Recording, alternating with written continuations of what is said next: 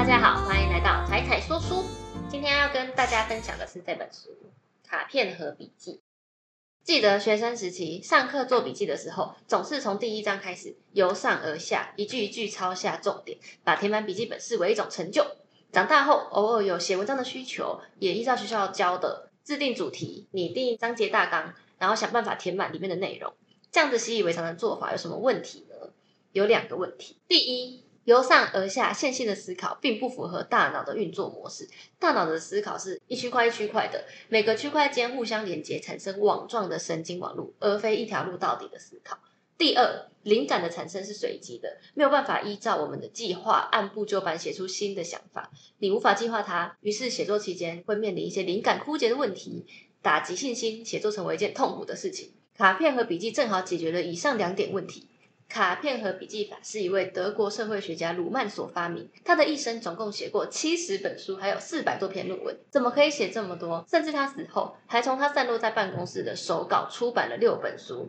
这已经比很多人一辈子出版的书还要多了吧？内容丰富，涵盖各个领域：社会学、哲学、心理学、政治学等等的。而且很多都是该领域的经典，不是随便写写的。他本来不具任何社会学的文凭，但是他热爱阅读，而且他。依靠卡片和笔记的架构，收集了很多想法，所以开始写东西之后，只花了一年的时间，就花到毕勒费尔德大学的社会学教授职位，后来还拿到终身职。当有人询问鲁曼他怎么可以这么多彩，他的技巧是什么？鲁曼总是大方的回答：“我当然不是一个人想到每一件事情啊，主要是靠着卡片盒里面的东西。”讲到这边，卡片盒听起来非常的神奇，但其实它的使用方法非常简单。接下来我就会介绍卡片和笔记的使用方法，再说明这种方式有什么优点，还有它使用上的小技巧。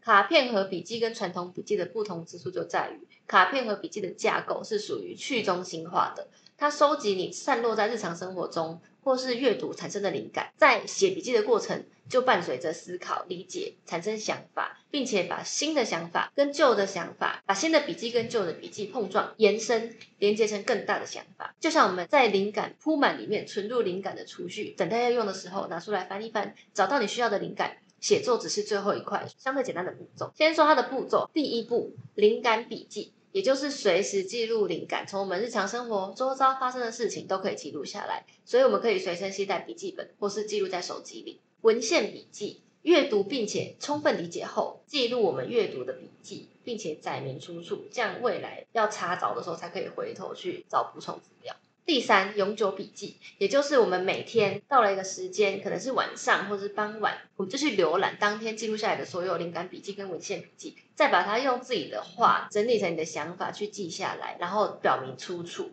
这时候你随手记下来的灵感笔记跟文献笔记就可以丢弃了。接着，我们就把每天晚上整理的这个永久笔记和已经在笔记盒里面寄存的旧有笔记去比对，然后把相关的笔记做连接。连接之后，可以标明它的顺序啊、索引。比如说，原本可能是一二三，那这个跟一有关，那可能就标一一 A 一 B 一 C。那如果是不同的新笔记，就可以在后面叠加上去，比如第六个、第七个，形成新的脉络。第五步。我们由下而上，根据我们手上有的这些笔记去看哪一些笔记可以群聚成够多够大的想法，具体化这个想法可以铺成的架构啊、顺序啊，形成可能的一个新的想法。那如果有不足，我们再重复步骤一到四去累积更多的想法。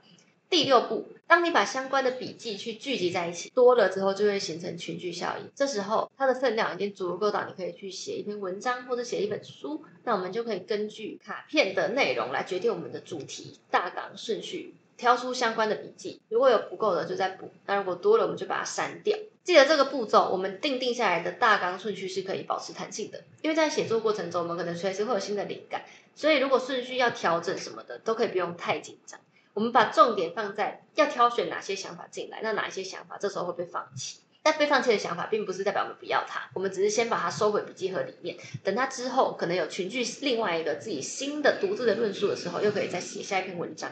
第七，我们把刚刚收集的这些群聚效应的笔记，照顺序排列之后，拟定成初稿，建立论点，就可以去填补漏洞或是修改论点。最后只要做一些校稿，然后修辞的论式，就可以完成你的文章了。在写下永久笔记的过程中，你可能会发现笔记盒里面同时有好多想法在进行，多线并行的现象。这个就是卡片和笔记的优点。就像我们大脑可能同时有很多想法在想、在思考，这样子的特性也有助于我们在思考中保持弹性。如果专注在同一个想法太久，感到很疲乏、灵感枯竭的话，也可以暂停，去发展另外一个想法。也许过一阵子再回头看，哎，你又吸收了别的想法，你可能又有新的发现了。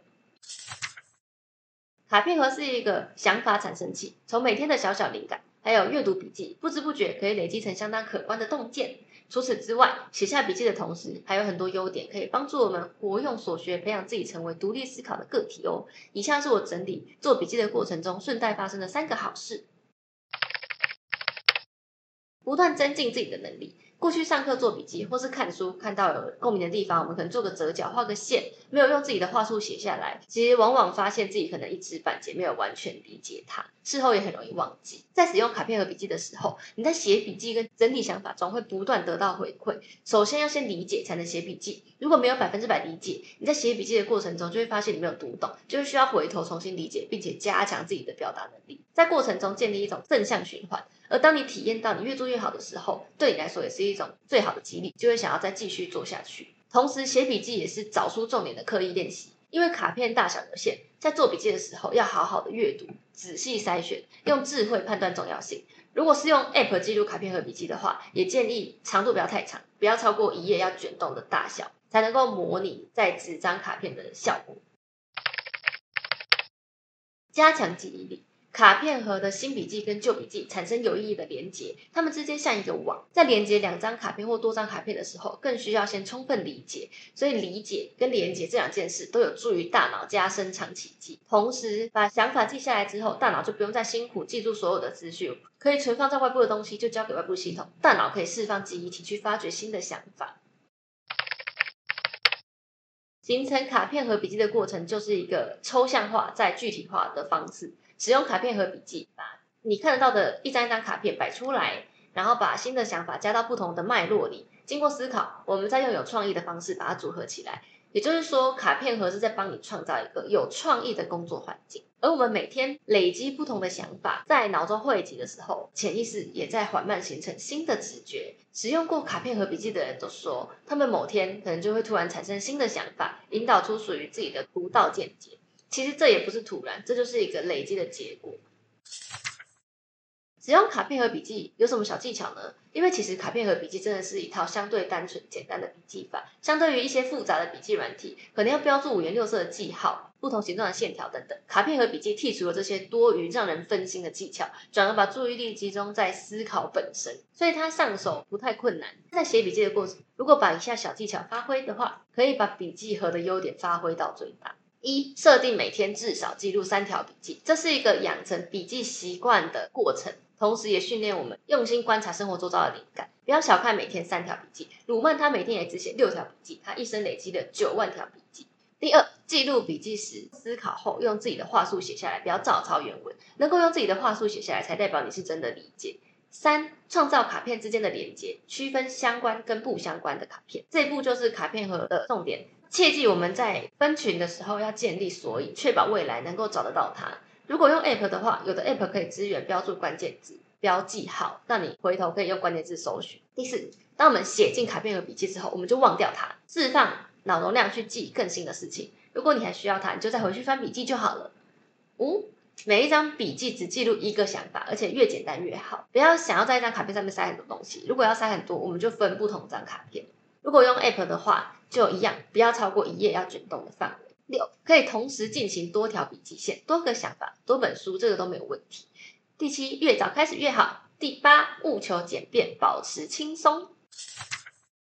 掌握了卡片和笔记的小技巧之后，不要想太多，直接就开始执行吧。就像脱口秀演员要从日常生活中收集笑话素材一样，我们也应该要随时记录生活中发生的想法。每天都经历这么多事件，跟这么多人对话，大脑应该累积了很多灵感，等着被你发现。我从三月多来开始整理读书笔记以来，陆陆续续已经完成了二十二篇文章。一开始也只是把看到的重点从上而下写进笔记本，最后就整理文章的时候，再把我记录的笔记从头到尾看完，草拟文章的架构。但是因为笔记是条列式的，而且往下延伸，所以就算我在发现新的笔记跟前面的笔记应该要被归类在一起，也碍于笔记本的格式，只能散落在笔记本各处。所以在看这本书的时候，觉得他真的是整理笔记的大师级方法，非常聪明。在做笔记的过程中，就整理好想法的雏形，相关笔记被归类在一起，最后只要顺一遍文章的阅读顺序，再润饰一下用词，就完成了。卡片和笔记的概念也不是只有写论文会用到，我们在工作上要写文案、计划书、建议书的时候，也需要靠平常累积的素材，才能在关键时刻信手拈来，提升工作效率。日常生活在阅读、观看影片的时候的灵感、想法，透过笔记还有写作来训练大脑思考。除了输入之外，也要输出，这样才能不断的提升大脑的效率。透过这种日常中培养思考的能力的方式，让我们在未来遇到问题时，可以更直觉的将过去所学连接到当下的问，整个人都升级了呢。